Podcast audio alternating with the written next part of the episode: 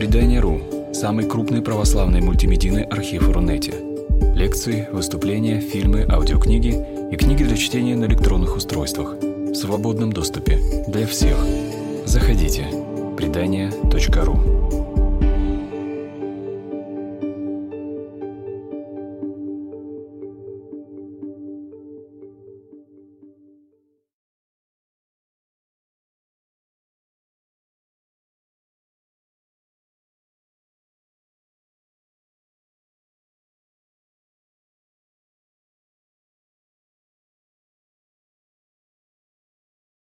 Тема сегодняшнего нашего разговора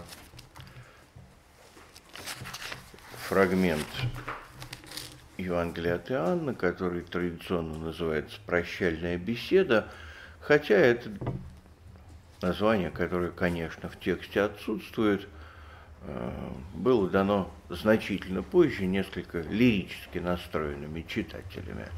Да, Должен заметить, сейчас мне пришло в голову, что прощальная беседа, пожалуй, наиболее рано документированный фрагмент вообще Священного Писания Нового Завета. Потому что в сущности самый древний отрывок Евангелия, который сохранился на одном из папирусных таких обрывков маленьких, датируется примерно 125 годом, и это как раз кусок из Э, прощальной беседы. Ну вот,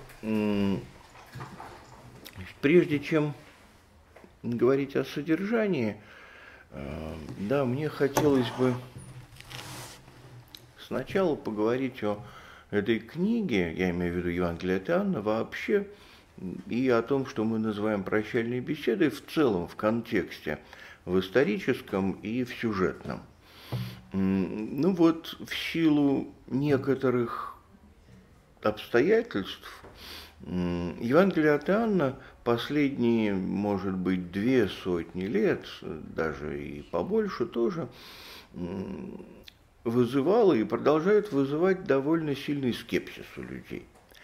А, собственно, выражается это в том, что вот разные исследователи, большей или меньшей степени экстравагантности, пишут, что это эллинизированный или эллинистический текст, который мог сформироваться только исключительно у э, Эллина, который мыслил значит, в категориях эллинской культуры и так далее.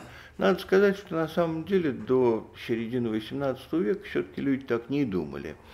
И э, самое, пожалуй, Э, печальное во всей этой истории то, что, во-первых, со временем эти странные, не вполне адекватные взгляды ученых-библистов нашли, конечно, ну, какие-то здравые ответы и выправились. Но, как говорится, осадок остался. Это первое. А второе – что меня больше всего поражает, что вот это вот отношение к Евангелию от Иоанна как к тексту, порожденному эллинистической культурой, свидетельствует, как правило, о том, что люди дальше первых двух-трех строк вообще не прочитали. Потому что единственная причина, по которой эта идея высказывается, это наличие в первых строках Евангелия от Иоанна греческого слова «логос», да, ну вот. Так вообще, на самом деле, с христианами бывает часто. Мы увидим в тексте какое-то знакомое слово, оно вызывает какую-то кучу разных ассоциаций, и что текст пытался сказать, уже совершенно никому не интересно, им не в состоянии понять. Это очень, я бы сказал, поучительный момент, потому что вот судьба экзегезы по Евангелию от Анны последних столетий, она, повторяю, весьма драматично именно по э, ну, вот этой вот причине, что люди видят, что слово, как э, они думают, использовалось в эллинистической философии. Ну, оно, конечно, там использовалось, кто бы спорил, но из этого совершенно не следует, что если Иоанн пишет слово «логос», так дальше вот из этого надо делать какие-то далеко идущие выводы. Теперь на основании вот того, что я сказал, очень долго до второй половины XX века вообще отказывались признавать Евангелие от Анна как исторический источник, рассматривали его как некую художественную литературу, билетристику на тему. Эм, да, вот в середине столетия целый ряд ученых э, ну, среди которых надо назвать Чарльза Додда и епископа Кассиана Безобразова, по крайней мере, да, вот их труды существуют на русском языке, ну, все-таки как-то достаточно убедительно продемонстрировали, что Евангелие от Иоанна следует считать историческим источником. да, но даже и, пожалуй, не это самое существенное в сегодняшнем разговоре, а существенно то, что, как правило, люди, которые пытались там толковать, читать, исследовать Евангелие от Анны в 18, 19, первой половине 20 века, весьма часто говорили, что ну не может же такого быть, чтобы эти все речи были подлинными. Это в меньшей гораздо степени относится к синоптическим Евангелием, потому что, ну да, синоптические Евангелия, притчи рассказывают о чудесах, которые там содержатся, для иудейской культуры совершенно нормально и естественно, когда учитель побуждает своих учеников запоминать эти вещи наизусть, и они потом, повторяя их, постоянно передают из поколения в поколение. Вот, есть такой памятник из римской христианской среды начала второго века, называется Клементины. Ну, не факт, что его в самом деле написал святитель Климент Римский, ну, кто-то там вот значит, из этой общины.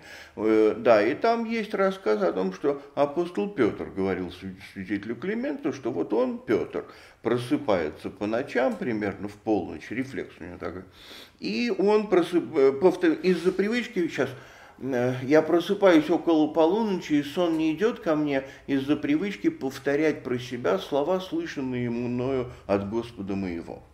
Значит, когда речь идет о притчах, о другом материале синоптических Евангелий, в общем, нам понятно, что да, действительно, апостолы эти притчи запоминали наизусть, потому что им так Иисус велел.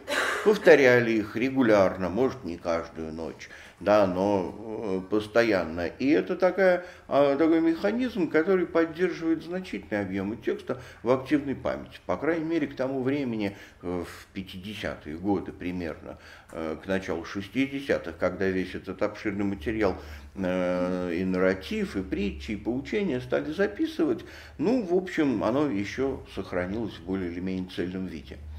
Но к Евангелию от Иоанна сказанное применимо во много меньшей степени, потому что там вовсе не так много притч.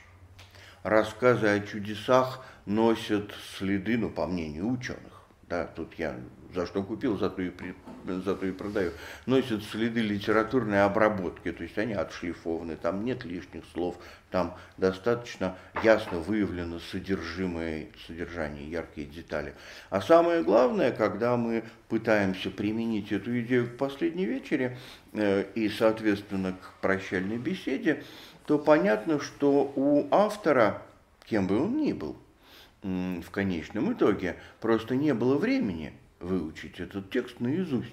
Да? Это беседа, которая была произнесена прямо перед арестом, после чего они пошли в Гефсиманию, Иисуса арестовали, они пошли дальше во двор первосвященника, ну, я надеюсь, что сюжет евангельский вы все более-менее помните, пересказывать не надо. Вот.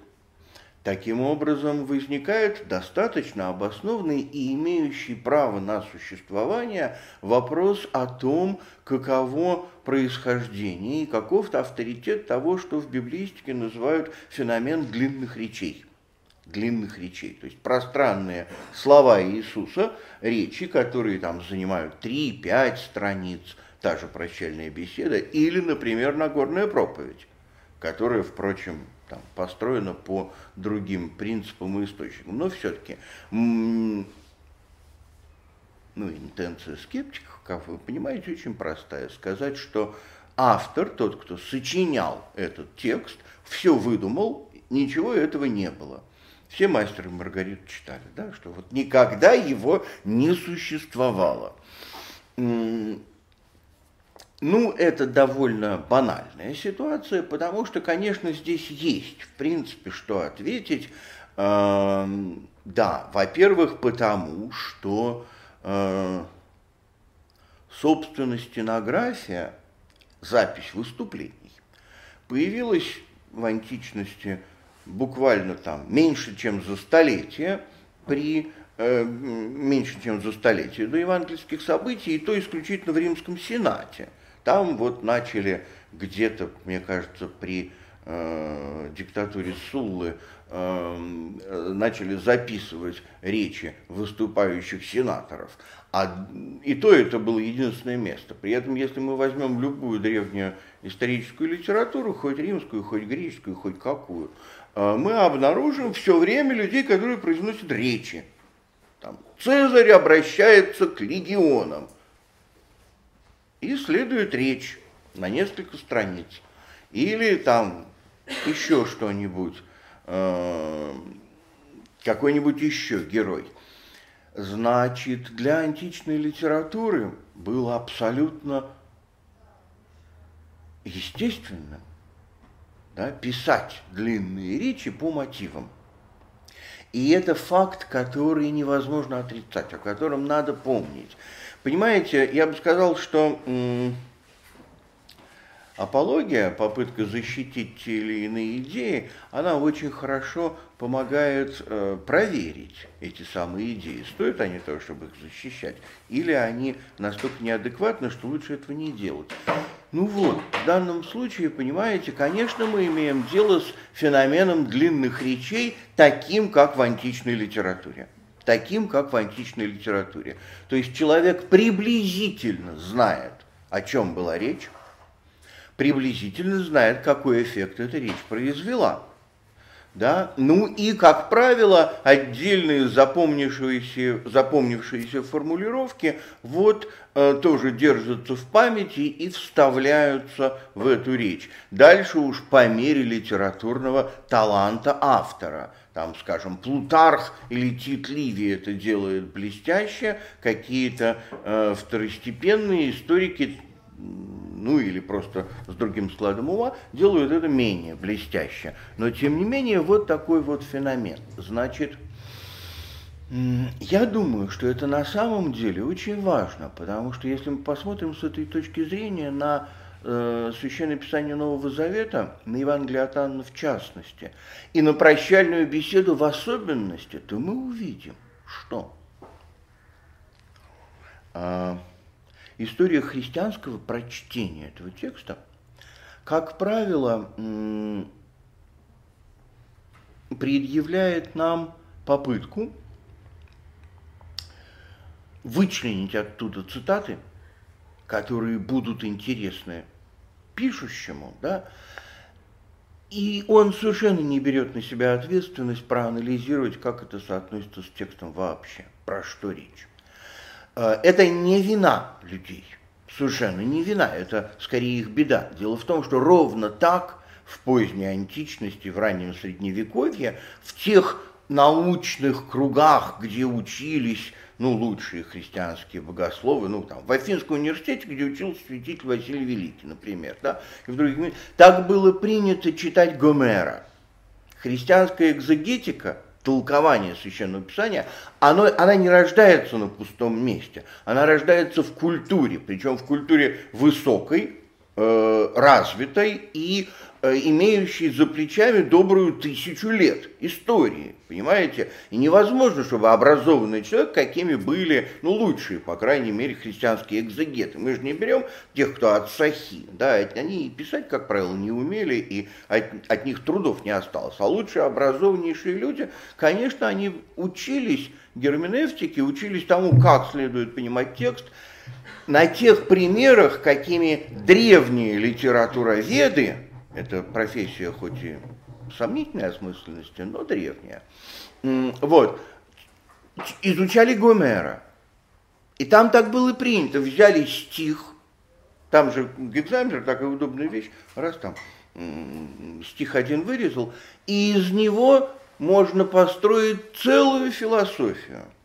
И не важно, что, как потом писал Пушкин, Крив был Гнедич поэт, приложитель слепого Гомера, боком одним с образцом, схож его перевод. Это была культурная норма, эталон. И поэтому в поздней античности, в христианской э, культурной среде ученой богословской среде ровно тот же метод и был практически единственным до тех пор, пока уже там на уровне 7-8 столетий он, э, этот герменевтический метод не сменился на э, поэзию. Потому что э, для там, эпохи Андрея Критского и Анны Дамаскина главным методом толкования чего угодно стала поэзия, которая вообще с исходным текстом связана мало – ну вот, и получается, что э, наше наследие, почти двухтысячелетнее, оно главным образом, по большей части, до самого недавнего времени, содержит именно фразы, которые взяты из текста, более или менее с ним связанные, да, и попытки людей понять, что эта фраза означает, в лучшем случае, а в худшем случае, каких, к сожалению, много – это попытка э, устроить бой цитат. Бой цитат. Этот феномен, которому раньше еще в семинарии учили, юный семинарист Осип Джугашвили научился этому делу именно в семинарии. Потом в спорах с оппортунистами успешно этот метод применял, чтобы оппортунистов вы, выявить. Когда один человек отставит одну точку зрения, другой другую, один берет эту цитату, другой другую, и вот начинают ими друг друга бить по голове. Бить по голове. В ранней анти, в поздней античности, в раннем средневековье мы наблюдаем подобного рода споров огромное количество, и совершенно невозможно определить, а кто прав, кто не прав. Потому что и у этого цитата с этой страницы той же прощальной беседы, а у другого цитата с другой страницы. Ну, там, да, типичный пример э, уже чуть более позднего времени спора об исхождении духа, да, потому что, э, значит, с одной стороны, утешитель дух отца и символ веры православный, ну, все знают, я надеюсь, да, а с другой стороны, я пошлю вам другого утешителя, говорит Иисус. Одна цитата, вот. Значит, поэтому я повторяю, что на самом деле мы находимся в ситуации несколько трагической, потому что ну, невозможно сказать, что э, в двухтысячелетнем наследии не так много полезных вещей с точки зрения понимания, скажем, этого текста, этих трех глав. Да, ну, как бы неприлично же, э, заклемят позором и другими нехорошими словами. А с другой стороны, из этого богатства – вытянуть что-нибудь можно, можно. Но оказывается, что это именно толкование фраз, которые не вполне дают нам возможность увидеть, а что происходит. Ну вот, это, будем считать, было несколько эмоциональное лирическое отступление. Слушайте, у меня, оказывается, остановились часы. Матвей, скажет, а, вон есть часы. Я говорить говорю, а стрелка не двигается. Да, ну вот, значит, следующий аспект, касающийся личности автора. Потому что, коль скоро мы говорим, что это длинная речь, характерная для античной литературы, мы понимаем, что любая случайным образом взятая формулировка может быть точно запомненной, точно переданной, точно записанной, ну потому что, ну знаете, э, речь Иисуса ведь на самом деле обладает очень характерным стилем, очень характерным стилем. И если мы возьмем, скажем, Евангелие, если мы возьмем те две дюжины аграфа, не записанных в Евангелии изречений Иисуса, которые больших сомнений не вызывают, и что-нибудь другое, ну, какие-нибудь апокрифические Евангелия, которые, значит, пытаются что-то про него рассказать. Видно, что вот это говорит он, а это другие совершенно люди, потому что так, как формулирует Иисус, это, ну, это потрясающе. И точно так же видно, знаете, когда берешь сходный жанр и даже сходные сюжеты в раввинистической э, притче, да, и в притче Иисуса. Видно, что стиль этого человека определить очень легко, очень легко. Если он э, формулирует афоризм, он не забудется потом десятки лет да, у человека, особенно если человек внимательно слушает Иисуса и его любит. Поэтому э, на самом деле все, что мы говорим о феномене длинных речей, не означает, что там нет аутентичных фраз, того, что в библействе называют ипсиссимо верба, э, собственнейшие слова Иисуса. Нет. Но это означает, что нам затруднительно с уверенностью сказать, что является ипсиссимо верба, а что не является. И очевидно, что тогда надо попытаться прочитать текст по-другому. Да, не, не, не будут, по, по возможности не очень зависеть от конкретных формулировок. Другое дело, что, конечно же, опыт церковной жизни, опыт э, богословия православного экзегеза, он дает нам возможность все эти формулировки, как кажется, адекватно понимать и встраивать в общую картину. Но все-таки э, с точки зрения современной экзогетики, ну, нельзя некультурно игнорировать да, текстологическую проблему. И так возникает вопрос, а собственно тогда кто тот человек, который это записал? Если он пишет по своей памяти, или, как, например, это делают другие люди в его же эпоху, э, по рассказам других, по письменным документам. Синоптики, например, Матфей и Лука пользуются письменными документами минимум тремя каждый. Ну, двумя минимум каждый, да. А на самом деле тремя или четырьмя. Ну, вот письменные документы, понятно, как человек работает. Вот, автор Евангелия от Иоанна. И здесь, в общем, тоже ситуация довольно загадочная, потому что он ведь сам себя ни разу не называет по имени, что, впрочем, характерно и для синоптиков тоже. Вот, значит, о, э, здесь говорится о любимом ученике, потом в конце, во вставке, которая явно принадлежит кому-то другому, там, где э, уже после того, как Евангелие в сущности закончено, да, сия, э, как это называется, если, если писать о том подробно, не самому мне всему миру вместите пишем их книг. Простите, я вот некоторые вещи мне проще по-славянски процитировать. А, да, значит, а дальше сей ученик свидетельствует это в конце Евангелия от Анны еще несколько страниц, которые, как все убеждены, были, конечно, добавлены неким боговдохновенным редактором. Значит, кто этот любимый ученик? Церковная традиция, начиная со второго века, по крайней мере, со второй половины, да даже из первой, пожалуй, еще от папы Иераполького. Хотя он в явном виде не пишет об этом, а уж явно от Эм, Иринея Леонского и дальше церковная традиция свидетельствует, что все считали, что автором этого текста является Иоанн Зеведеев. А, с одной стороны, никто не считал нужным доказывать такие вещи, потому что а зачем?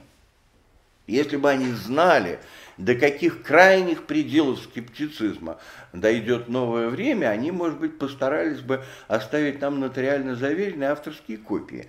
Но они не считали, что в этом есть какая-то необходимость. Поэтому вот они пишут, что Иоанн Зеведеев. Современные, кстати, исследователи сходятся э, в том, что э, вероятнее всего местом написания этого Евангелия был Эфес, где и впрямь во второй половине первого столетия сформировался, цел, сформировался целый куст христианских общин вокруг Эфеса.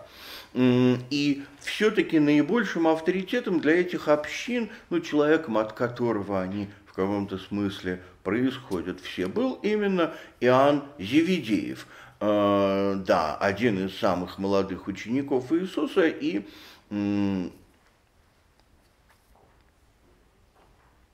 тот, кто потом вот проповедовал в этой э, части света. Значит, э, ну, вы понимаете, да, в 19-м, первой половине 20 века не осталось ни одного положения традиционной церковной старинной библистики, которое не было бы оспорено. Поэтому, конечно, нашлись люди, которые говорят, нет, это не Иоанн Зеведеев, а Другой еврей, которому тоже было 20 лет в 30 году, и которого, может быть, тоже звали Иоанн, но не Зеведеев. В чем разница, никто понять не может. опять, как я уже в начале самом сказал, говорили, что нет, это человек, который получил эллинское образование и так далее и тому подобное. Ну и, конечно, самая распространенная альтернатива древней точки зрения церковной э, предположение, что э, текст принадлежит перу пресвитера Иоанна. Пресвитера Иоанна. Дело в том, что в Малой Азии, в окрестностях Эфеса и главным образом в самом Эфесе, э, в те времена жил э, человек, по-видимому, моложе апостольского поколения, и даже довольно существенно моложе, э, по предположениям, родившийся в середине первого столетия, да, которого звали Иоанн, который был пресвитером Эфесской общины. Штука в том, что слово «пресвитер» по-гречески в те времена совершенно не означало иерархическую ступень священства, э, потому что таковых просто не существовало вообще. И так, как его используем мы сегодня, его не используем. Это означало старик. Ну, понятно, что э, в православной традиции всегда, если встречается слово пресвитер, если его не переводят словом священник, э, то обычно говорят, говорят старец. Э, но это все-таки нюанс. Как правило, оно употребляло значение весьма пожилой человек. Вот.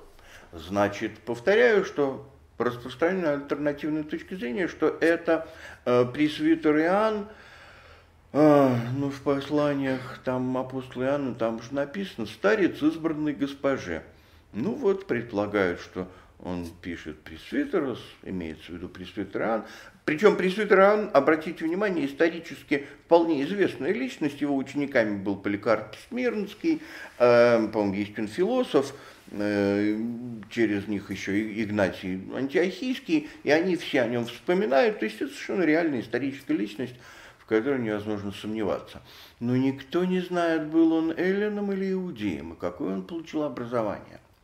Значит, поэтому мне представляется важным обратить внимание на совсем другие вещи. А именно, в тексте Евангелия от Иоанна мы обнаруживаем довольно много деталей иудейской жизни первой трети первого столетия. И эти детали как раз свидетельствуют нам о том, э, что автором этого Евангелия почти наверняка должен был быть образованный еврей человек, получивший, скорее всего, иудейское образование. Иоанн Завидеев, между прочим, был вхож во двор первосвященника, из чего мы можем заключить, что он совершенно не был каким-то э, совсем уж вот человеком вообще неграмотным. Таких и в принципе было мало в Палестине, и вряд ли это могло относиться к Иоанну Завидееву. Теперь, таких деталей множество. Это и особенности того, что он рассказывает о Синедрионе, об э, Никодиме, который приходит, о э, Кане Галилейской с этими э, кувшинами глиняными, вмещавшими по две или по три меры. Потому что ну, в эллинских домах такого не делали, они мыли себе и мылись обычно проточной водой. А для обычая очищения иудейского это, ну, ну вот и так далее. Такого рода деталей э, исследователи обнаруживают довольно много. Я бы сказал, что также свидетельствует об сказанном, о происхождении автора Евангелия от Иоанна, то, что он э, целый ряд э, понятий, характер, понятных для иудея, и не, не обязательно понятных для его грекоязычной аудитории, поясняет. Как правило, в других случаях это рассматривают как свидетельство вот иудейского происхождения автора. Наконец, самое главное, что мне представляется э, наиболее заметной такой вещью, это язык. Потому что язык автора Евангелия от Иоанна, автора первого послания Иоанна и Апокалипсиса, греческий язык до нас же не дошло, не дошли эти тексты на других языках. Этот язык в общем, очень бедный. Насчитывают исследователи э, словарный запас примерно в тысячу слов. При том, что древнегреческий язык э, по разным оценкам содержал в себе от 40 до 60 тысяч слов. Понятно, что как, ну это там, цифра для э, наиболее развитых современных языков, таких как там, русский, английский или французский. И вот, понятно, что в реальной жизни, конечно, употребляются не 60 тысяч слов, а 20, но все же не тысяча. Все же не тысяча. И построение фраз, некоторые исследователи даже полагают, что многое в Евангелии от Иоанна тоже переведено с арамейского, как и в начале Евангелия от Луки. Вот. И э, сам по себе язык довольно простой, довольно простой, не использующий все тонкости изысканные древнегреческого языка и с ограниченным словарным запасом тоже выдает человека, кому этот язык не родной. Не родной. Ну, вообще говоря, можно, конечно, предположить, что это был не Эллен, а кто-нибудь еще, лишь бы не еврей. Но зачем? Да, с чего ради? Наконец, мне кажется тоже чрезвычайно важным, что на самом деле э, понятие, образ мысли Евангелия от Иоанна, то, на что он обращает внимание, автор его, э, очень тесно связано с некоторыми ключевыми понятиями э, иудейской мысли, понятием Мессии, понятием премудрости Божьей, понятиями славы Божьей. Я еще несколько слов э, сейчас об этом скажу. Наконец, уже в недавние времена, в последние десятилетия, снова появляется, я бы сказал, более здравая точка зрения, что Евангелие от Иоанна в самом деле написано кем-то из учеников Иисуса, но, правда, современные исследователи часто склонны думать, что все-таки любимый ученик не обязательно был Иоанн Зеведеев а может быть кто-то другой неназванный. И здесь у нас там некая операция. Ну, может быть, конечно. Хотя я не вижу особенно серьезных оснований в этом сомневаться. Э, что может быть важнее, это то, что современные исследователи – как правило, говорят, что все-таки происхождение Евангелия от Иоанна во многом похоже на происхождение синоптических Евангелий, в том смысле, что там есть основной автор, человек, который записал главным образом большую часть текста, есть э, боговдохновенный редактор, де, э, работавший в конце, ну, собственно, это почти про любой текст Священного Писания Нового Завета можно сказать, да, что э, фаза боговдохновенных редакторов во второй, или даже на, не, не во второй половине, в третьей, третьей э, первого столетия имела место быть. Ну и вот предполагают, может быть, еще э, кто-то из учеников Иисуса младшего поколения. Значит, предполагается, что у нас есть некий начальный документ, к которому кто-то из ближайших учеников Иоанна Зеведеева сделал добавление, и э, еще чуть позже э, текст э, подвергся окончательной редактуре, не так, чтобы сильно значительной. Не надо думать, что редактура – это что-то грандиозное, где огромными страницами вычеркивают и вписывают. Нет – это скорее слегка э, литературная обработка, приведение текста в соответствии с теми запомнившимися устойчивыми формами устного предания, которые характерны для данных общин. Вот в чем дело потому что в каждой христианской общине того времени существовали апостолы и евангелисты, не в смысле автора Евангелия, а в смысле те, кто э, учат, да, евангелисты, да, которые хранили устное предание в запомнившихся э, формулировках, и весьма вероятно, что именно они и были вот э, этой когортой боговдохновенных редакторов. Да, Теперь последнее из предварительных замечаний, которые тоже мне представляются важным. Идея, хм, которая мне не нравится, но нет аргументов против. Э, не нравится, а мне скорее интуитивно. Подозреваю, что она верна. Дело в том, что с прощальной беседой весьма вероятно произошло примерно то, что в Священном Писании вообще, в Ветхом Завете в особенности, происходило сплошь и рядом. Как, например, с двумя рассказами о сотворении мира. Если в руки современному редактору попало бы два совершенно не похожих, или похожих, но сильно не совпадающих текста, он бы выбрал какой-нибудь один. И у нас, скажем, первой главы книги «Бытия» не было бы, а все бы началось, начиналось со второй. Или наоборот, второй бы не было, а после первой шла бы третья. Но древние поступали с текстами, которые отличались, отличались заметно, и которые говорили примерно об одном и том же, древние относились по-другому. Они считали нужным сохранить и то, и другое. Поэтому в свою компиляцию вставляли и тот текст, и другой. Пятикнижие вообще составлено из нескольких до четырех источников именно вот таким образом.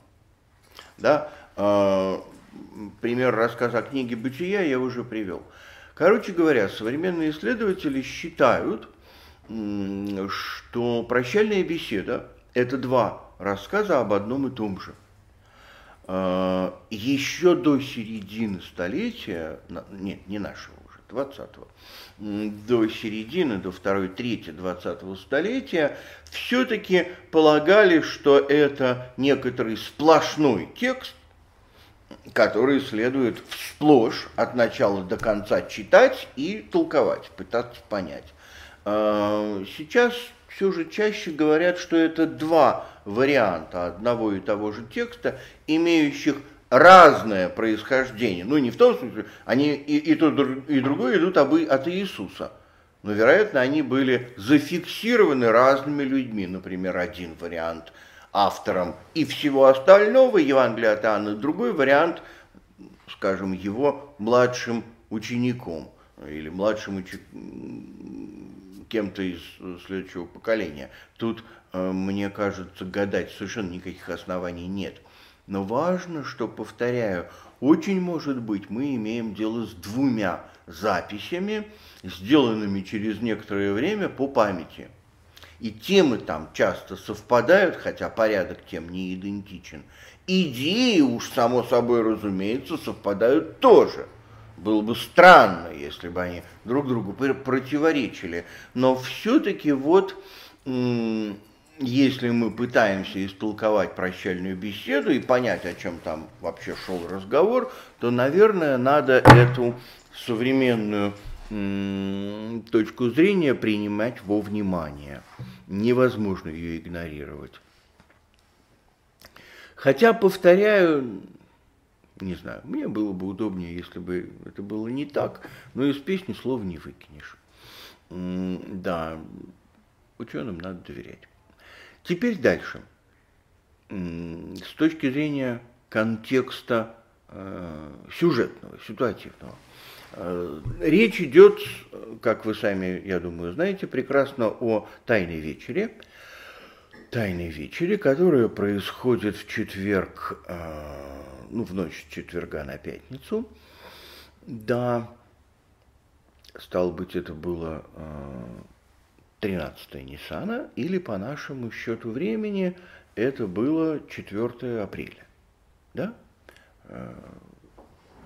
14 Ниссана был пятницей в 30 году, стало быть, э, смерть Христова 5 апреля, воскресенье Христово 7 апреля. Сразу скажу, я не планирую дожить до того момента, когда мы будем праздновать Пасху, первое воскресенье после 7 апреля. Я понимаю, что нам трудно отказаться от лунного календаря. Хотя большой рациональности в этом, конечно, нет. Тем не менее, вот, значит, вечер 4 апреля. Тайная вечеря. По идее, пасхальная трапеза должна совершаться на следующий день. И поэтому масса людей э, пытались говорить, что нет, это ошибка, не могло такого быть. А если и было, то это не была пасхальная трапеза, а просто дружеский ужин. То непонятно, зачем они искали горницу. приготовленную. А, да, ну тоже, чтобы не вдаваться в детали, я сразу скажу, что, конечно, это была пасхальная трапеза. Это было то, что в те времена называли Галилейской Пасхой. Иерусалим – маленький город, паломников на Пасху десятки тысяч, иногда сотни тысяч. Каждой группе размером порядка 20 человек требуется помещение, чтобы э, совершить пасхальный седер, и их не хватает.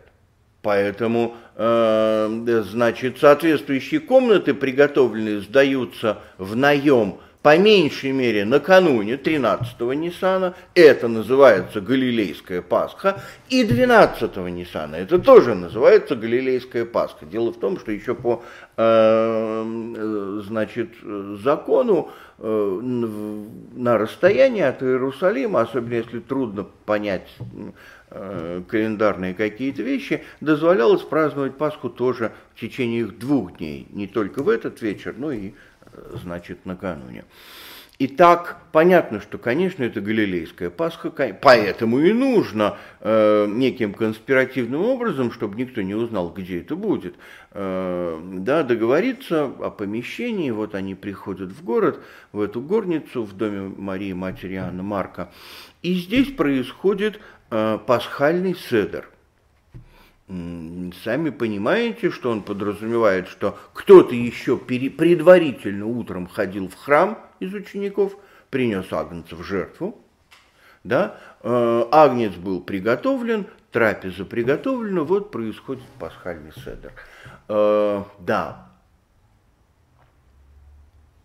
на самом деле у нас мало информации о том, как был устроен пасхальный сидр тогда. Как правило, христиане современные, ну, по моим наблюдениям, пытаются реконструировать пасхальный седр первого столетия либо по современному пасхальному седру, ну, 2000 лет, все-таки 2000 лет, да. Наше собственное богослужение за 2000 лет эволюционировало сильно, да, меняясь до неузнаваемости примерно каждые 200 лет. А, значит, очевидно, что и Седр тоже должен был эволюционировать, либо пытаются по Талмуду, потому что об этом говорится в трактатах, написанных во втором, третьем, четвертом столетиях, вот как-то реконструировать э, пасхальный седр. Повторяю, здесь информация довольно расплывчатая, поэтому ну, попытки прямо сопоставить евангельский рассказ и пасхальный седр иудейский в две колоночки, они имеют право на существование. Но я не склонен относиться к таким вещам, как к абсолютно убедительным. Поэтому давайте посмотрим, что можно с уверенностью утверждать о пасхальном седере ну, с уверенностью можно утверждать, что э, его совершает община, которую возглавляет либо глава семейства, либо э, рави, глава этой э, религиозной общины или общины друзей, Хабура она называлась. Э, действительно, для этого требуется помещение, откуда убраны все остатки квасного хлеба. Э, да, значит, готовится специальный пресный хлеб, приносится в храме агнец в жертву, потом э, его едят э, с горькими травами, там рецепты оставим без обсуждения. Да, тогда уже существовало толкование, что не следует э, преломлять кости этого агнца, потому что кость его не сокрушится. Да, теперь э, во время этой трапезы ключевую, ключевое место занимает такое, такая штука, которая называется Агада. Она сейчас представляет собой текст, который зачитывают. Очевидно, что тогда так не было. Этого текста не было э, в жестко фиксированной форме, но какие-то варианты были. Идея восходит еще к тому, что описано в Торе, э, что община или семья ну, семья главным образом, собирается в пасхальную ночь на трапезу, едят вовсе не то, что обычно, пресный хлеб, а не дрожжевой, Агнца. Да, и самый младший спрашивает у самого старшего, того, кто возглавляет, почему мы, почему эта ночь отличается от других. Потому что Господь Бог наш вывел э, наш народ из Египта, из дома рабства, рукою крепкую, мышцу простертую. Почему мы едим этот хлеб, э, э, значит, этого агнца припоясанными с посохами в руках? Спрашивает младший. Старший отвечает, потому что э, Бог повелел нам быть готовыми выйти. Значит, по-видимому, более древняя и такая семейная традиция предполагала, что действительно э, младший задает вопрос, старший на них отвечает, соответственно, младший запоминает сначала вопросы, а потом ответы. Запоминают все остальные, в следующем поколении это воспроизводится. Несколько позже э, появились и письменные тексты Э, Агады уже, по-видимому, в послепленную, конечно, эпоху, э, ближе к межзаветной, да, к предному заветному времени. Это не значит, что ими все пользовались. Нет, конечно. Но все-таки некоторая постепенная формализация того, как должна быть устроена Агада, она начинается за пару столетий до э, Рождества Христова и выкристаллизовываются ключевые темы, которые здесь обсуждаются. Понимаете, тут еще тоже нужно обратить внимание вот на какой момент. В семье, где есть младший сын, ну или кто-то из младших родственников или соседей, если это соседские общины, э, там это все хорошо передается из поколения в поколение, есть кому спросить. А вот, э, например, у фарисеев в фарисейских общинах, они ведь собирали со своими учениками общину, да, э, значит, ученики жили вокруг Рави и в доме Рави течение длительного времени, обучение в фарисейской школе 10-15 лет, значит, они все время были рядом, и очевидно, что Пасху праздновали они все вместе, да, ну вот, и там могло, и было, могло быть непонятно, кто из учеников самый младший и кто какие вопросы должен задавать. Во-первых, а во-вторых, Равви не ограничится простой, простым цитированием э, Торы, да, и возникает традиция именно в вот такой раввинистической среде, не только фарисейской, они не были единственным религиозным течением Израиля того времени, но все-таки возникает традиция э, строить Агаду в форме повествования, касающегося нескольких главных тем. Порядок тут может быть разный восстановить внутреннюю логику древней Агады какой-нибудь, да, нам было бы достаточно трудно, хотя кое-что, например, по кумранским документам люди пытаются восстановить. Поэтому э, в порядке перечисления, может быть, э, не обязательно все было именно так, но все-таки э, рассказ об избавлении, что, собственно, есть Агада, рассказ об избавлении, он непременно должен включать в себя тему избрания народа Божьего, тему исхода из Египта, э, да, когда Бог спасает от гибели, выводит к жизни. Об этом, ну как об этом не говорить, да? Тему закона в форме Моисеева завета, да, и завета как такового. Потому что в, обычных, в, в обычной Агаде, конечно, говорится, и там Рави рассказывает о том, что Бог вывел нас из Египта, из дома рабства, э, Моисей привел нас к подножию горы Синай, и Бог даровал нам закон, Тору. В системе взглядов и жизни тех же фарисеев Тора занимала абсолютно центральное место, и понятно, что это тоже был разговор не на две минуты. Вот. Стало быть, исход избрания, закон или заповеди, цель, куда Бог ведет, земля обетования, что она из себя представляет, и путь. А, как в эту землю войти? Весьма вероятно, что там есть были и другие вещи. Кроме того, понятно, что э, пасхальная Агада всегда сопровождалась э, тем, что в современном еврейском обиходе стало 18 благословениями, очень древним, достаточно древним текстом, благодарственная молитва Богу. Вот в основном за то, что он сделал, за избрание, за исход, за заключение завета, за землю обетованную, где Бог даст новую жизнь, и за то, что он указывает путь к этой самой земле обетованной. Ну вот, кроме этого, пасхальная трапеза предполагает также преломление хлеба, э, разделение чаши вина – и молитву и благословение такого специально выделенного куска хлеба, который тогда, по-видимому, считался символом присутствия будущего Мессии, а сейчас, э,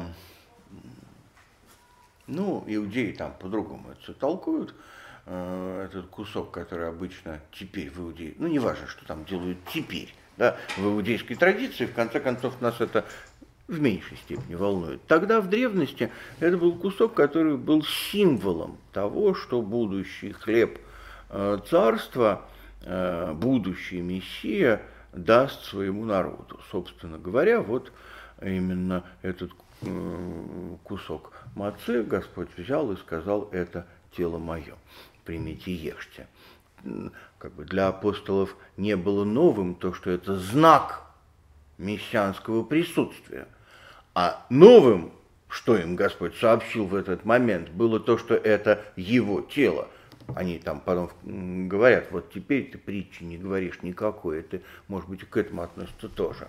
Но детали Тайной Вечери тоже оставим в стороне. Значит, Э, беседа, которая предполагается на пасхальной трапезе, она в усеченной форме обычно и на других праздничных трапезах, в частности на субботних, воспроизводится, но в усеченной форме. Вот эта беседа предполагает э, в той или иной форме, с той или иной степенью подробности обсуждение ряда вопросов. Да? Почему Бог нас избрал?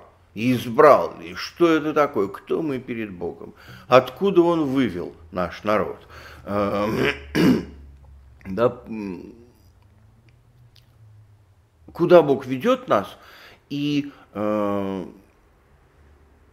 где пролегает путь, да, как идти, как нам дойти, так сказать, да, не пропасть по дороге до этого будущего царства.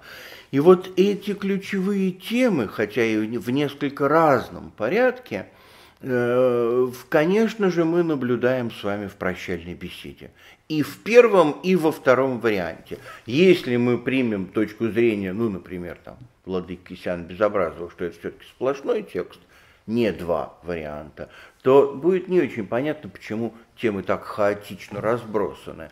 Но если принять вот современную точку зрения, то мы увидим, что некая логика э, в каждом варианте может быть прослежена. Хотя поскольку между самой прощальной беседой и записью ее э, проходит добрых полвека, этот текст в конце концов и не обязан быть идеально последовательным.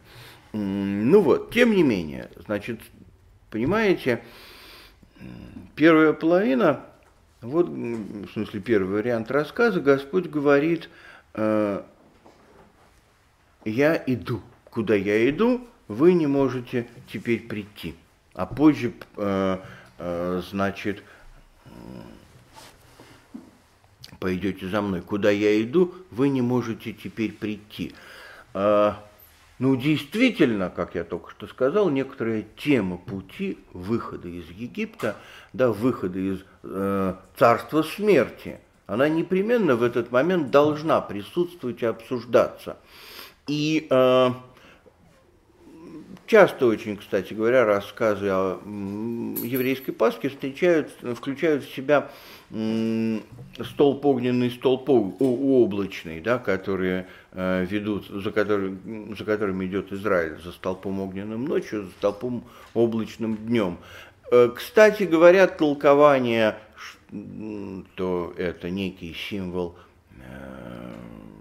Господа Иисуса, оно в раннем Средневековье появлялось. Так или иначе, важно, что вот Иисус говорит о пути. А, и здесь много довольно упоминаний об этом. «Я есть путь истины и жизнь». Как можем знать путь, спрашивает его Филипп. Да? А, «Куда я иду, вы знаете». Не знаем, куда ты идешь. Вот. В втором варианте рассказа тоже на самом деле эта э, тема пути присутствует. Но разговор идет по-другому. А теперь иду к пославшему меня, и никто из вас не спрашивает меня, куда идешь. Э, вот.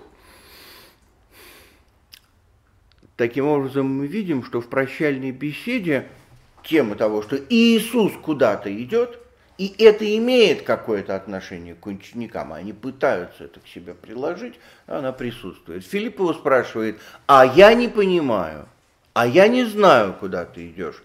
А Петр его спрашивает, куда ты идешь? И потом говорит, я пойду за тобой. Иисус ему говорит, куда я иду, ты не можешь пойти за Я пойду за тобой. А, ну, на самом деле, есть еще а, по меньшей мере два подобного рода момента, похожих. Во-первых, когда перед воскрешением Лазаря Иисус собирается возвращаться в Иерусалим, где э, против него там затевают процесс судебный. Апостол Фома, которого по иронии судьбы, почему-то, без, без всяких оснований назвали неверующим, говорит, идем, и мы умрем вместе с ним. Да? А, вот идем и мы умрем вместе с ним. Они понимают, что вот что-то происходит, и перед ними выбор быть вместе с Иисусом или нет. Или, что мы будем читать э, в следующее воскресенье на литургии, когда Иаков и Иоанн Зеведеевы подходят и говорят, мы хотим идти за тобой. Он только что рассказал, что я иду в Иерусалим, меня убьют, и в третий день воскресно. Говорит, мы хотим быть рядом с тобой, справа и слева. Говорит, вы можете вот э, да, этим путем э, страданий пройти, они, неважно, осознанно, неосознанно, обоснованно или необоснованно, они говорят, можем. И Господь говорит, да, хорошо, пойдете со мной. Дальше уже как бы все остальное сейчас для нас не так важно.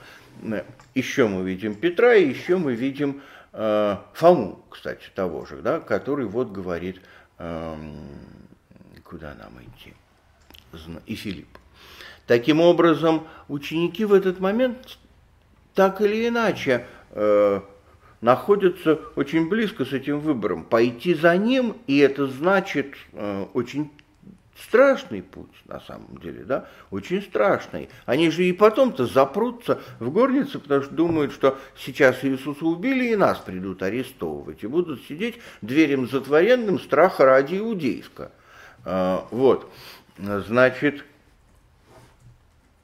далее. И в том, и в другом варианте, и в 14 главе, и в 15, 16 Господь говорит, заповедь новую даю вам. Немножко по-другому, по-разному. В 14 заповедь новую даю вам, да любите друг друга. В 15 сия есть заповедь моя, да любите друг друга, как я возлюбил вас. Но, как вы понимаете, ну, вообще-то это одно, одно и то же высказывание, и э, суть его от небольшого изменения формулировки не меняется. Значит, тема закона, который, собственно, из заповедей состоит, и в том и в другом случае фиксируется, фиксируется. А, Поэтому мы имеем право предположить, что Господь говорит своим ученикам о том, что да, конечно, вы идете за мной, и это исход. Это исход в некоторую другую жизнь. Сейчас отдельный разговор о куда, о том, куда именно исход. Ну, вот. Значит, э, естественным образом, если это пасхальная Агада, здесь обязана появиться заповедь. Обязана. Потому что каждый глава религиозной общины и глава семейства в Израиле в этот момент говорит именно о том, что Бог дал нам заповеди. А, и иногда даже в некоторых версиях Агады перечисляются 10 заповедей. Спрашивается, я бы сказал так, а чем еще объяснить появление здесь этой темы? Потому что Христос говорил своим, своим ученикам и множеству народа о заповедях, об их сути, и любите врагов ваших, уж куда, да, э, э, более абсолютную форму трудно придумать. Вот. Теперь, так или иначе, существует разговор и о том, э, хотя неявный, о том, Э, что является целью этого похода, так сказать, этого путешествия, по которому, пути, по которому проходит Иисус, и э, о котором он говорит своим ученикам, потом пойдешь за мной, да, как он говорит Петру, потом пойдешь за мной. Э, и, э, значит, Фоме я есть путь и истина жизнь. И вот э, Господь говорит совершенно удивительную вещь, которую трудно себе представить, конечно. Дело вот в чем, что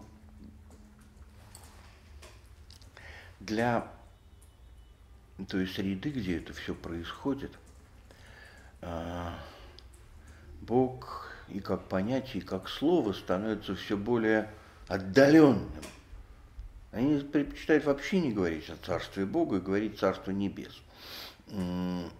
Да, в нашей культуре это превратилось в Царство Небесное и херуви... этих купидонов за облаками, что совершенно вообще к Евангелию не имеет решительно никакого отношения. Э, да, но э, долина смертной тени, например, Египет, да, вообще смертное состояние человеческой жизни, вот эта долина смертной тени, из которой Бог обещает своему народу вывести его. Путь начался э, в Красном море, но далеко не закончился. Отличается тем, что в нем Бога не видно, Бога нет. Бог там где-то далеко. И э, поэтому на самом деле так потрясает вызывает такое воодушевление и радость, и хвалебные гимны, тот факт, что Бог протянул руку да, и выводит свой народ, избирает свой народ, как э, Иисус говорит, не вы меня избрали, но я вас избрал. И эта тема избрания тоже в прощальной беседе присутствует.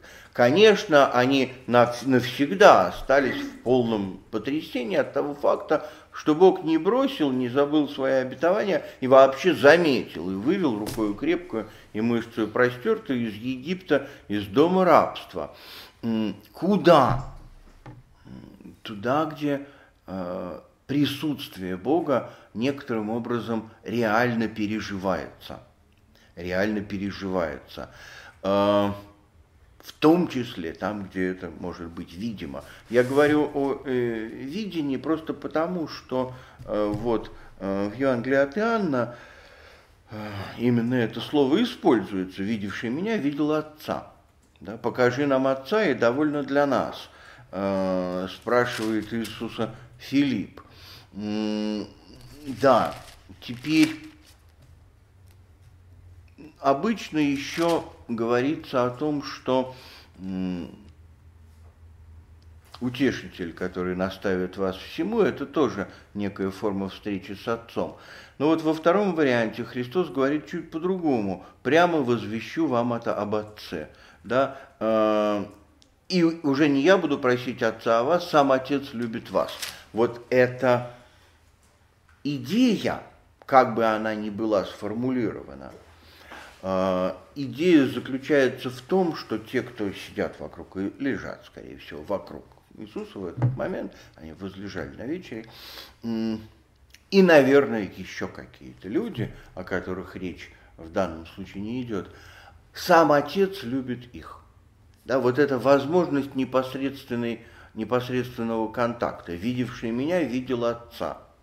А, просите, вы просите во имя Мое. Уже не говорю, что я буду просить Отца, сам Отец любит вас. Э, да, тут дело, повторяю, не конкретно в феномене видеть Бога глазами, ну, хотя обычно все-таки вменяемые христианские толкователи э, пишут, что это глаза сердца, да, э, а не видение глазами. Тем не менее, речь идет о некоторой непосредственной встрече. Иисус говорит ученикам о непосредственном, э, непосредственных отношениях с Богом, которые без Его пути, Его смерти и воскресения невозможны. Да, невозможны были бы. Значит, цель определяется вот примерно таким образом. Путь э, к Божьему присутствию. А, теперь несколько слов об избрании я уже сказал, но мне представляется очень важным, что и в том, и в другом варианте последней беседы тема избрания так или иначе связана с выбором самих учеников и с заповедями. Любите друг друга, как я возлюбил вас, да, значит, э, и я вас избрал. Уже не называю вас рабами, но называю вас друзьями. Иисус так или иначе, в одном или в другом варианте, говорит о том, что его ученики, которые принимают его путь, или по-другому, э, если в рамках пасхальной Агады, его заповедь, действительно становятся участниками его пути, его исхода, его похода э, к заданной цели, к встрече с Отцом Небесным. Далее. Далее. Может быть, да, тут невозможно говорить самое прекрасное, что не возьми, все самое прекрасное. Поэтому данный риторический прием тут неуместен. Еще одна совершенно необыкновенная вещь, конечно же, это то, что Иисус говорит, э, я думаю, что об избрании, э, как о особенных отношениях людей, его учеников, с ним самим. Я лоза, а вы ветви. Я лоза, а вы ветви.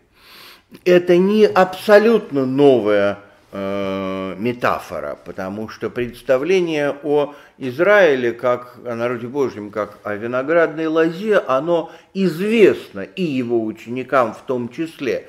Но вот Иисус э, говорит «я лоза», а вы ветви. Это тоже такое, знаете, добавление к известным вещам «это я», «это я».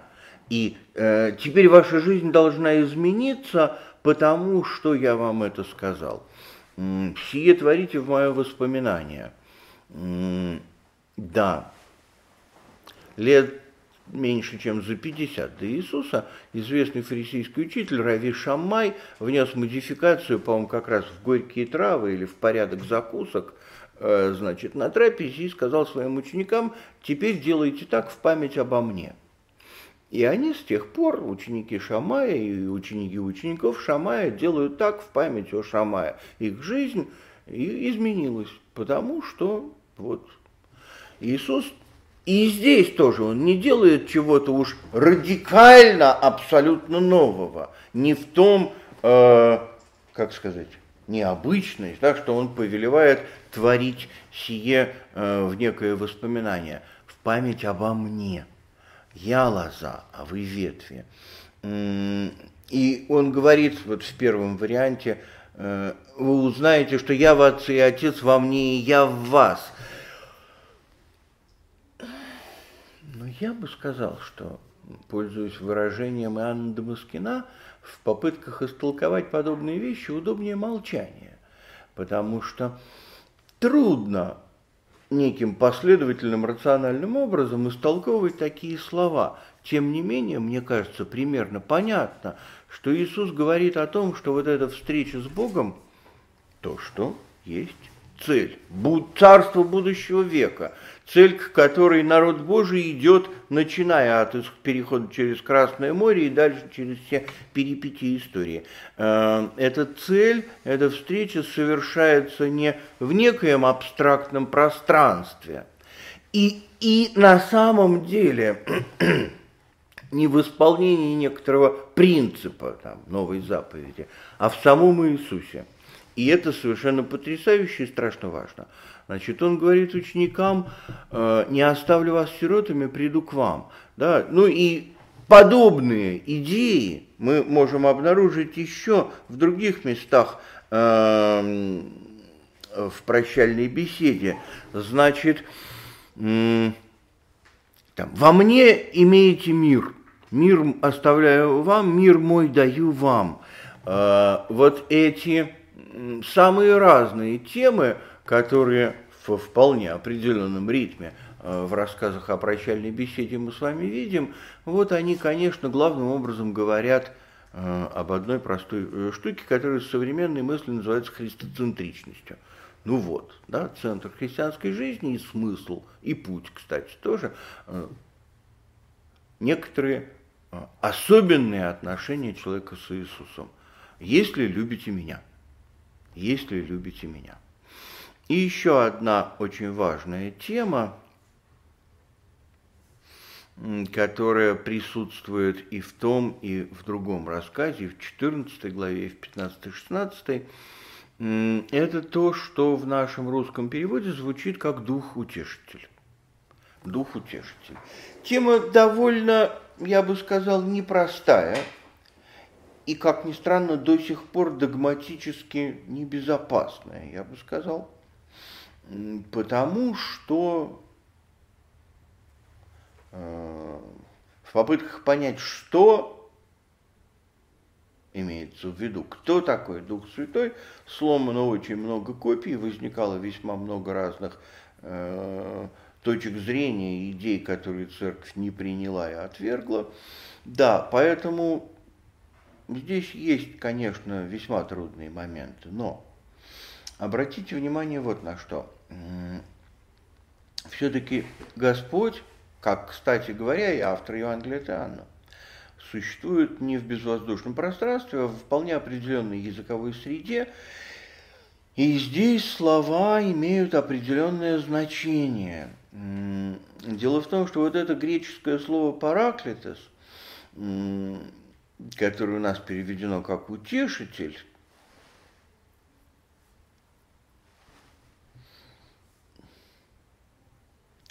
Ну, русское слово «утешитель», конечно, означает главным образом э, маму, которая мажет зеленкой разбитую коленку. Ну, правда же, да? А, скорее всего, Господь в меньшей степени, в последнюю очередь имеет в виду нечто подобное.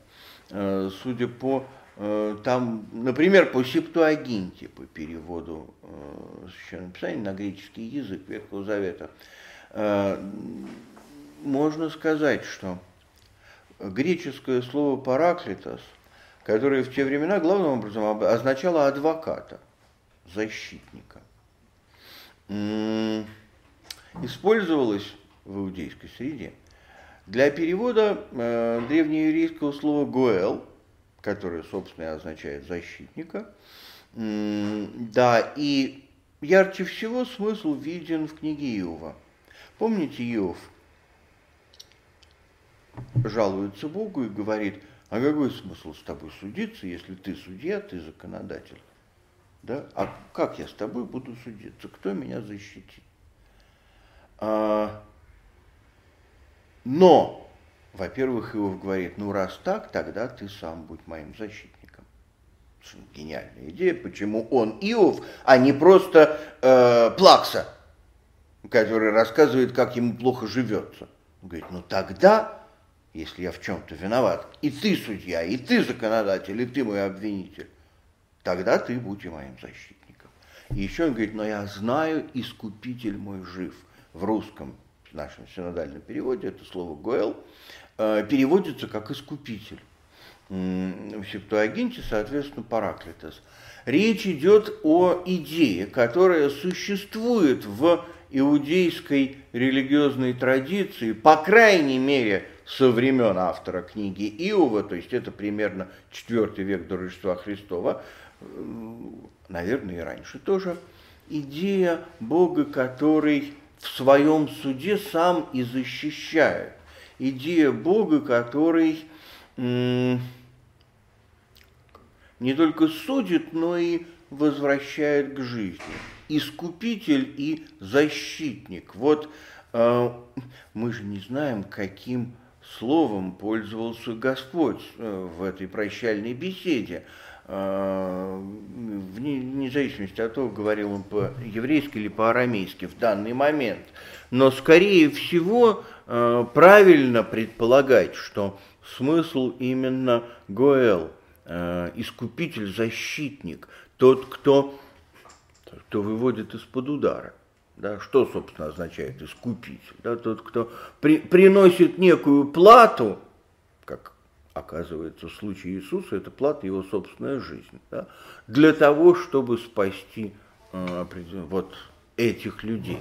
Значит, э, Христос и в том, и в другом случае говорит о том, что я пошлю вам другого утешителя, защитника, который, во-первых, будет с вами до конца века, да, прибудет с вами вовек. Вот Владык Косян Безобразов обращал внимание на то, что это не вполне адекватный перевод, не вовеки, а именно до конца века. То есть в эту жизнь, в эту а, я даю вам другого утешителя, который наставит вам, на вас на всякую истину. И Христос говорит, что этим утешителем в каком-то смысле будет он сам – и он посылает его от Отца. Он возьмет от моего и возвестит вам. А, повторяю, я думаю, что гораздо рациональнее видеть а, в этом тексте некую тайну а, того, что, как сказать, каковы отношения Отца, Сына и Духа не пытаться использовать эти формулировки для построения дискурсивной модели внутритроечных взаимоотношений. Это вообще э, не самая осмысленная вещь на свете. Да, и я бы сказал, несколько нецеломудренно было бы. Но важно увидеть, что Иисус говорит о том, что присутствие Бога, которое открыто им в Иисусе, да, видевший меня, увидел Отца – в результате того, что он совершает, оно становится еще и другим. Вот этот защитник, Гуэл, заступник, утешитель, искупитель, а, он неким, некоторым образом говорит каждому. Говорит каждому. И это, безусловно, то радикально новое, что в прощальной беседе тоже содержится. Первое радикально новое – это я, лоза, ветвями которого вы все являетесь. Второе радикально новое э, цель всего нашего путешествия, встреча с Богом, осуществляется во мне, говорит Иисус. И благодаря тому, что я прохожу этот путь, некоторым, думаю, что непостижимым для нас образом, голос Духа становится слышны в человеческих сердцах, по крайней мере в сердцах учеников Иисуса. Дальше здесь уже не помещается в этой беседе разговор о том, что там человек, который любит Иисуса, соблюдает заповеди, научается слышать Бога. Это вся, так сказать, аскетическая сторона дела, скорее всего, обсуждалась раньше. Но вот эти вот ключевые, ключевые моменты, повторяю, здесь э, Господь говорит. И, наверное, последнее, и в том и в другом варианте прощальной беседы есть некая параллель, э, ну такая, отдаленная, конечно, но все же параллель с апокалипсисом. Эм, я не буду искать текстуальных совпадений по той причине, о которой я вначале говорил. Мы с формулировками тут не всегда можем быть абсолютно уверенными, кому они принадлежат. Но по теме мы видим, что и в первом, и во втором варианте, или и в первой, и во второй части прощальной беседы, речь идет о том, что те, кто выбирают быть учениками Иисуса, те, кто его любят, те, кто идут за, за ним по его пути, принимают на себя ту участь, которая э, постигла Иисуса. Да, э, теперь Даже наступает время, когда всякий убивающий вас будет думать, что он тем самым служит Богу. А, вот. Или, ну, Петру он говорит, значит, отречешься от меня трижды, хотя это не совсем прямая параллель, но все-таки, значит, Господь говорит о том, что мир вокруг оказывается враждебным к Нему и враждебным к Его друзьям. На самом деле вся книга Апокалипсис ровно про это. Больше никаких почти тем, там, нет, ну там есть еще литургическая тема, само собой разумеется. Вот. Но главного, главная тема апокалипсиса в том, что если люди идут за Иисусом по тому пути, который Он им предлагает, они становятся объектом такого же, э, такой же враждебности мира, но только в других формах. И все эти землетрясения – Э, всадники и стрелы, и чаши, это тоже вот чаши гнева, да, это вот тоже реакция вот этой реальности на э, вторжение царства будущего века, на присутствие Бога, которое совершается благодаря Господу Иисусу. Ну и, наверное, последнее – что мне хотелось бы сказать, прощальная беседа выстроена так, что список людей, о которых говорит Иисус, открыт. Можно было бы предположить, что вот там 144 тысячи, а 144 тысячи первый не влез в трамвай. Да, или там, вот учеников в этот момент 11, все. Нет. И это может быть самое важное для нас, потому что э, все то, что говорит э, Иисус об этом пасхальном пути, не, не только своем, а главным образом пасхальном пути людей за ним к э, встрече с Отцом Небесным, э, относится к любому человеку. И список таких людей, повторяю, открыт. Ну вот, э, Поэтому воскресенье Христово и, и наш тоже праздник. Да. Давайте я на этом остановлюсь. Ну и если какие-то вопросы есть, если я смогу, я попробую на них ответить. А нет, нет. Вопросы? Вот то, что список открыт. Скажите еще вот на эту тему как-то попонятнее стало. у нас с вами тоже есть шанс. Ну, это да. А вот э, что... А всех остальных Или что? перечитайте, там станет ясно. Ну, перечитайте, конечно. Там, понимаете, там не сформулировано те, кто. Одно, вот они другое. Там есть только одно, одна формулировка об этом. Любящий меня соблюдет мои заповеди. Да? На самом деле э, э, Господь говорит о том, что единственный критерий, который делает человека участником этого похода – любовь к Иисусу. Да. Меня несколько наивный вопрос, так, да, наверное, но просто такая вот мысль возникла. Да? Вы говорили о том, что там поиск э, необходимого места, где совершить трапезу. Да? Там буквально вот через некоторое время в Гефсиманском саду ну, спокойно вся группа ночевала. Угу. Да, а почему тогда ну, в таких природных условиях? Пасха должна праздноваться в пределах Иерусалимских стен. Ее нельзя сделать пикником на природе в Гефсиманском саду, в том-то и штука. Да. Правильно ли можно понять вот из предыдущего разговора с вами, что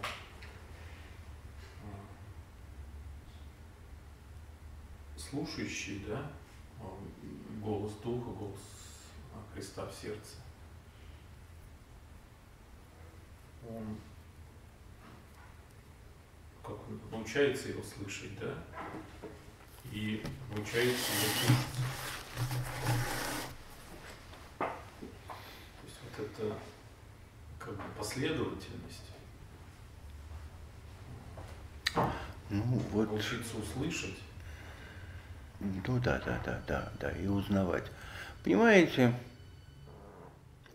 когда люди живут долго вместе, муж и жена, они, во-первых, научаются узнавать голос друг друга, даже искаженный телефонной трубкой. И довольно быстро это происходит. И, в общем, со временем даже научаются понимать друг друга и, и потом очень удивляются, а почему, откуда ты знаешь, что я об этом сейчас думаю? И даже без слов. И даже без слов. Ну, вот, вот так, да. Значит, понимаете, любовь людей друг к другу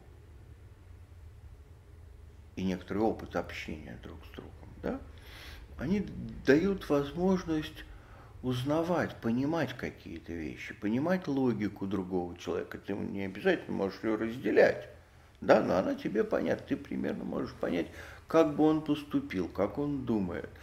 И на самом деле все, все, что нам дано как средство э, подружиться с Иисусом, Евангелие, молитва, э, таинство, э, да, церковь, ну вот все, все, все, отношения с людьми, ситуации, когда ну, там у нас есть возможность прощать или делать что-нибудь бескорыстно.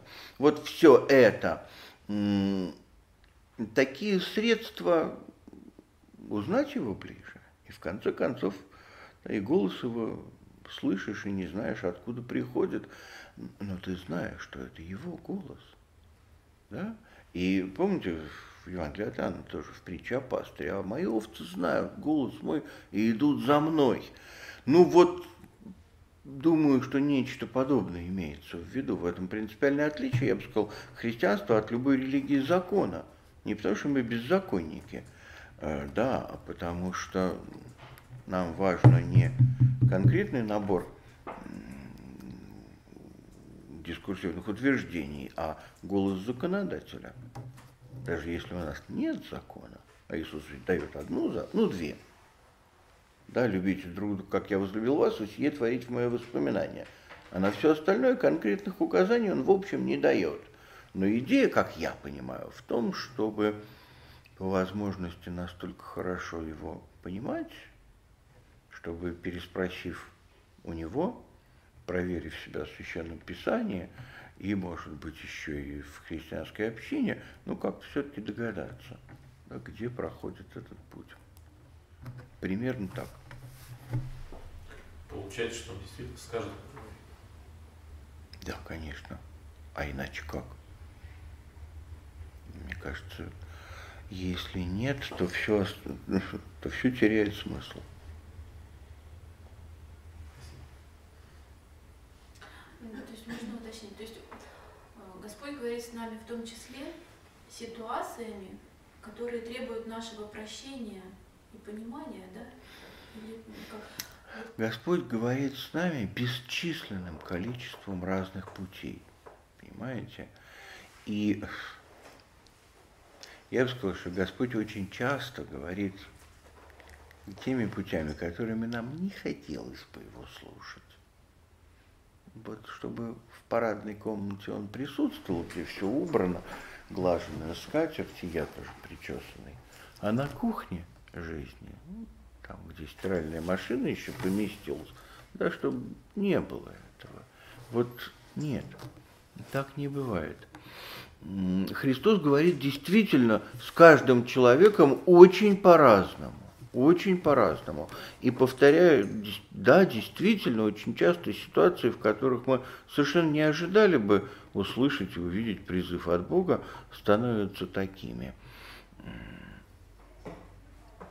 Нравственный выбор всегда вопрос, заданный Иисусом. А ты за кого почитаешь меня? Любой. В том числе и нравственный выбор, прощать или не прощать. Можно еще тоже уточнить. Э, Имеется в виду, что вообще вот в стенах города только должна праздноваться Пасха. Да, да. Праздновалась не только в Иерусалиме, в других городах. Тот, кто не приходит паломником в Иерусалим на Пасху, остается дома. Это другой разговор, но он должен это делать дома, в горнице. И горница должна быть приготовлена определенным образом, вымыта, вычищена, и ни в коем случае не должно быть ни крошки квасного хлеба. В современной практике птичьим пером прометают щели между половицами. Да, вот вы не можете поляну, накрыть поляну на поляне подобным образом. Поэтому традиция предполагает, что это все-таки делается в помещении под крышей. Можно еще один вопрос? М?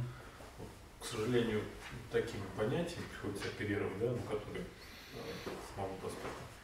То, то есть вот сейчас мы разобрали слышать голос, да, три Иисуса. А есть еще понимание, э, видеть, как он творит, то есть э, действие, да, то, что есть произведение, творение, я не знаю, когда он говорит, «А, я вижу, я творю то, что и Отец творит. Ну да. Ну, все видели, как Бог совершает чудеса, что, собственно, в этом такого, причем не с нами, да, с кем-то еще. Такая обычная вещь по нашей жизни, которая сама по себе чудо. А, разные пути. Великий шведский естествоиспытатель Карл Линней в конце своего труда, где он описал всех известных в Европе в его время э, растений и животных, ну, до изобретения микроскопа, написал «Бог прошел мимо меня, и я видел его в его творениях». Да, значит, для Линнея вот такой был способ. Наверное, это своеобразная вещь, но мне кажется, тоже пример того, как, как может быть. Давайте остановимся.